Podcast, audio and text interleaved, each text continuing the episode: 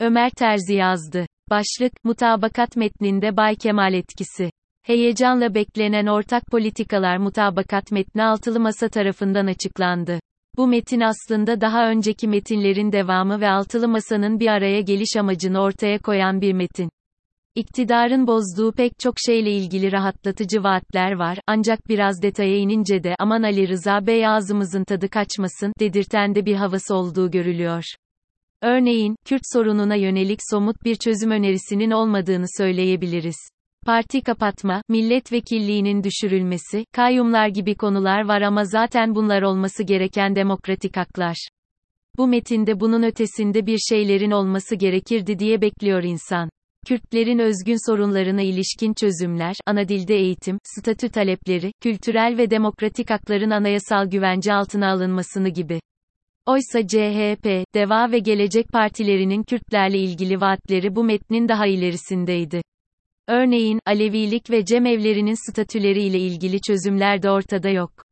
Mesela, Altay tankları ile ilgili ayrıntıya bile girilmiş. Bir hükümet politikasında savunma anlamında en fazla temel noktaların altının çizilmesi beklenir ama silah teknolojisinin detaylarına girilmesi, Cumhur İttifakı etrafındaki birleşen medyadan gelen eleştirileri bypass etmeyi amaçlıyor gibi. Mesela cemaatler, tarikatlar gibi toplumu sıkıntıya sokan bu yapılara ilişkin önlem olarak laiklik konusuna dair bir vurgu yok. Kendisini merkeze konumlandıran, aynı zamanda AKP'ye oy veren kesimleri de ürkütecek vurgulardan kaçınılmış. Yine de sistemin kırılan kolonlarını restore etmek açısından çok önemli bir metin. Ortak politikalar mutabakat metni eksiklerine rağmen atı alan Üsküdar'ı geçti demeyen bir metin hesap verilebilir bir Türkiye vaadi sunuyor bizlere. Şehircilik ve Afet Yönetim Bakanlığı kurulması çok dikkat çekici bir öneriydi. Deprem meselesi öyle AFAD gibi birimlerle yürütülecek bir mesele değil, bakanlık düzeyinde işlenmesi ve gündeme alınması gereken en önemli meseledir. Düşünsenize, istediğiniz kadar demokratik, anayasal değişiklikler yapın, ekonomik kalkınmaya yönelik adımlar atın. Bir deprem olduğunda bunların hepsi yerle bir olacak ve sıfırdan başlamak zoruna kalacaksınız. Gönül ister ki Avrupa'da ve özellikle Almanya'daki Yeşiller Partisi gibi çevre, enerji, iklim, kişisel haklar gibi konularla ilgilenen bir parti olsun. Ancak şimdilik bunu tatlı bir hayal ve temenni olarak bir kenara koyalım. Yine metinde göçmenlerle ilgili bir politika olacaksa hamasi ve zora dayalı bir politikadan öte, Avrupa Birliği ile uyumlu uluslararası göçmen politikalarının olması gerektiğidir.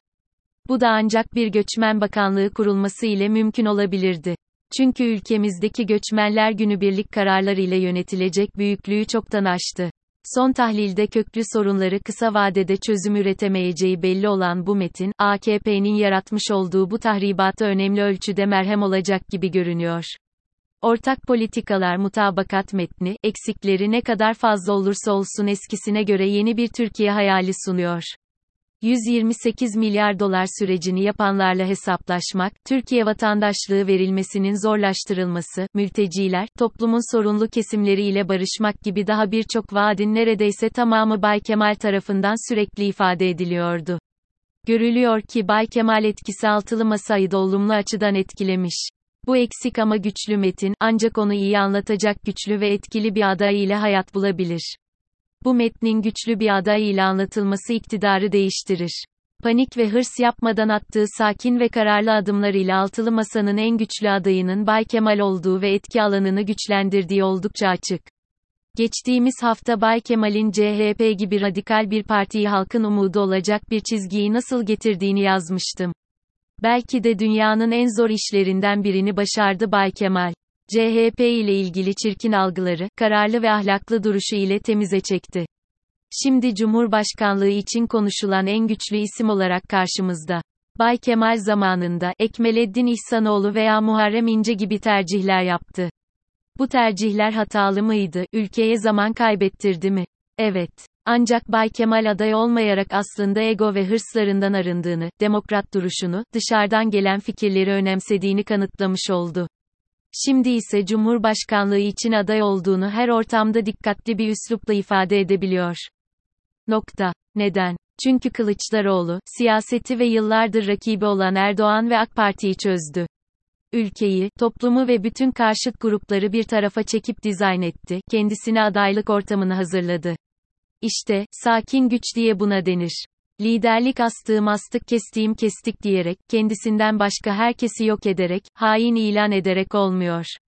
Gerçek liderler adaleti önceleyen, kendisi dışındakilere yol açan, onlara fırsatlar sunandır.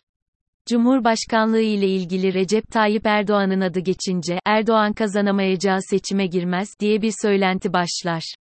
Artık aynı şey Bay Kemal için de geçerlidir. Bundan sonra soruyu şu şekilde sorabiliriz artık, Kemal Kılıçdaroğlu kaybedeceği bir seçime girer mi?